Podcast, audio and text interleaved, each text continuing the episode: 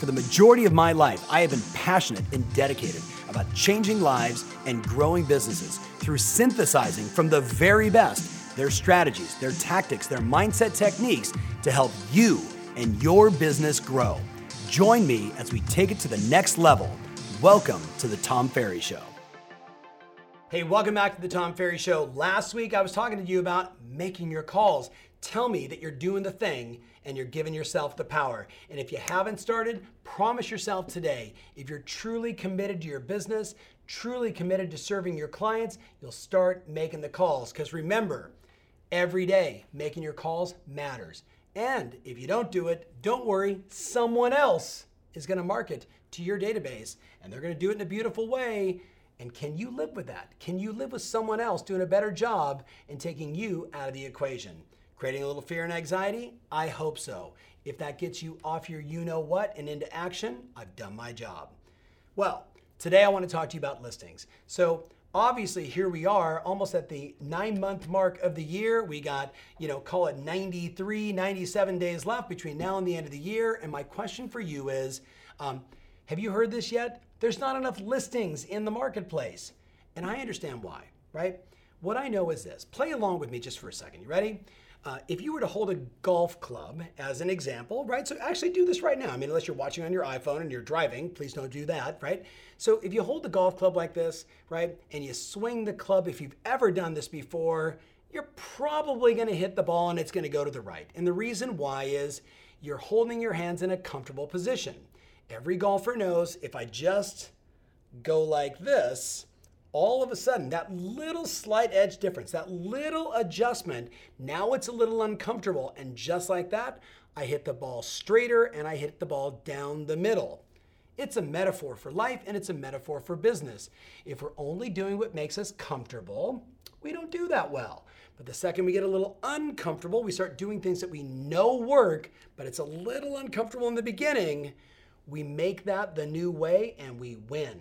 So let's talk about a source of business that might be a little uncomfortable, but it's going to help you win. Probably not the one you're thinking about it, but if you're in the US with call it 128 million homes, about 16.6% are investment properties. We would call them non-owner occupied. If you're up in the beautiful country of Canada with like 15.4 million houses, 4 million are investment properties. What is that? 26%. Almost one out of every, well, over one out of every four houses is an investment property.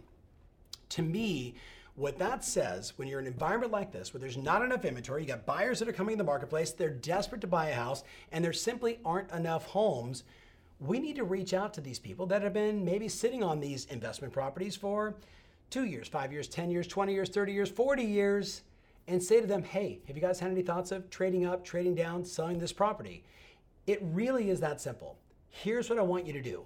I want you to go into your MLS or however you get the data on your business and figure out how many non owner occupieds there are in your marketplace. That's the first thing. Secondly, I would tell you to export that entire list and put it in your database, right? Have it as this new list called opportunities or non owner occupieds. And if you really, really, really are committed to finding more listings this year and in 2021, you're going to say to yourself, okay, who's most likely to move? Who's most likely to sell this property? Move is actually the wrong word. Who's most likely to sell this property? What's on the minds of someone that owns a bunch of units?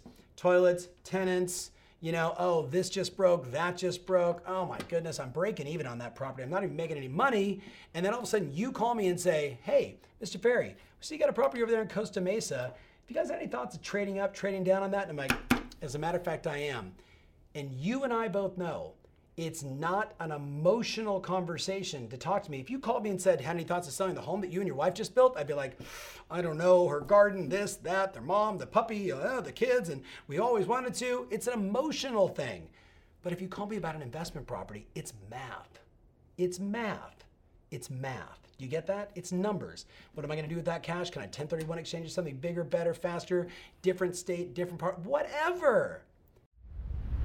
Hey, it's Tom. If you've been listening to me for a while, you've heard me say repeatedly over and over again we are living in the review economy. That's right, consumers are making decisions based upon reviews. With that said, I'm looking to get this podcast into the minds of more amazing people just like you. You can help. Would you go to Apple Podcasts and write a review? Tell them what you think. Hey, one star, five stars, make up your own number of stars. Totally fine by me, but please go to Apple Podcast and write a review. It means the world to me. Thanks in advance. Now, let's get back to the show. Here's my point to you. Are you comfortable with the number of listings that you're getting? Or can we get a little uncomfortable and go after a new source having a different kind of conversation with an investor about an asset that it might just be time to trade? I shared this story uh, last week on a live webinar. Uh, cute story. I married my little sister a couple weeks ago, and I married her to this wonderful guy, Colin, who's a commercial real estate broker who specializes in selling hospitals, but that's his new specialty. When we first met him, he was just selling a lot of commercial real estate, right? Working for a commercial real estate brokerage.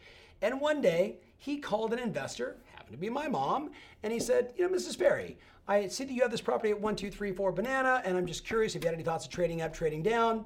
They have a little dialogue. She's a bit of a deal junkie. Sorry, mom, just keeping it real.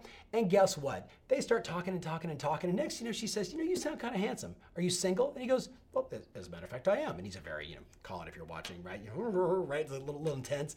And uh, she says, Well, you sound cute. Why don't you send me a photo? And he's like, Are you serious? She's like, Yeah, send me a photo. He texts her a photo. She goes, You're pretty handsome. Let me text you a photo of my daughter.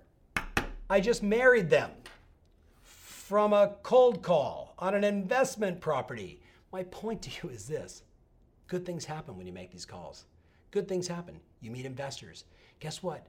Usually those investors, they don't own just one property. They own five, six, eight, 10, 15, 20 properties, and they know other people that own a bunch of investment properties, and you just might be the one that makes that good impression, right? That delivers value. Two years ago at the summit, I said to people, you should go after this list. But what you should do is you should bring them a ton of value first rather than just saying, hey, thinking about selling, which is okay. Maybe you do a little research and you figure out every property they have that's more, than 10 years old. And in the US, that means they probably use the depreciation rules to depreciate that asset. So they're not getting the tax benefits anymore. So it might just be time to trade that property. So all of a sudden now, they're doing CMAs, beautifully done, on those properties. Maybe they don't know the, you know, the net ordinary income based upon the rents, but they can make an estimation and say your property value is about X based upon the comps. And then they would send that in a beautiful, nondescript envelope, hand addressed, hand stamped to the person's primary residence with a sticky note saying, Congratulations on what you've done with this property. I'm just curious. I put together a whole bunch of information. Here's the values. I notice you own these three other ones. I put those inside there as well. They're over delivering, and then you make the phone call. They're over delivering, and then they make the phone call. Now, you're still watching. Comfortable? Uncomfortable. Ready? Comfortable, which means you're not making a lot of money. I'm sorry, you're not getting a ton of listings. That's the reality. Doing things that make you a little uncomfortable and just like that, you're in the real game. You're acting like a professional who sees the market, the opportunities, understands their problems, and works to solve them every day. So, what do I want you to do? Download the list, get it inside your database, decide on a direct mail campaign. Start with what's the first thing I want to send them. Maybe it's a hand addressed, hand stamped note that just says, I was doing some research, looking at some properties in the marketplace that are owned as investments. We know that there's basically two types of investors in our town, right? The big box sort of, you know, industrial investors that own hundreds and hundreds and hundreds of units, and then the people like myself that own, you know, mom and pop five, six, eight, ten. I notice you own three here inside, you know, this specific city. And I'm just curious, has anybody taken the time to do an evaluation, to talk to you about rents, to see what's going on in the marketplace? Because I'd love to deliver that value. Could we spend 15 minutes on the phone or in Zoom and have a conversation, right? A soft, gentle ask, acknowledging what they're doing, and then follow up with a phone call. And if not that letter, something else. My point to you is this. When I chat with agents all over North America, I hear the same thing over and over again. There's just not enough inventory. And my question for you is with 97 or 93 days left, what are you to do about it? You to sit on that buy side and be like, oh, I'm so frustrated. I feel so bad for my buyers. Or are you to start finding the opportunities in your marketplace, getting a little bit uncomfortable to hit the ball right down the middle and win more? more listings. Let me know in the comments. I want to know. There's all kinds of things you can do. You can still grab the summit notes. Everything is there the letter, the scripting, it's all there for you. You just got to decide are you going to do it or not? Let me know, and I'll see you next week. If you want more information about this episode, including my show notes, mentions, links, and everything else, make sure you visit tomferry.com slash podcast. That's tomferry.com slash podcast. Thanks again, and talk to you soon.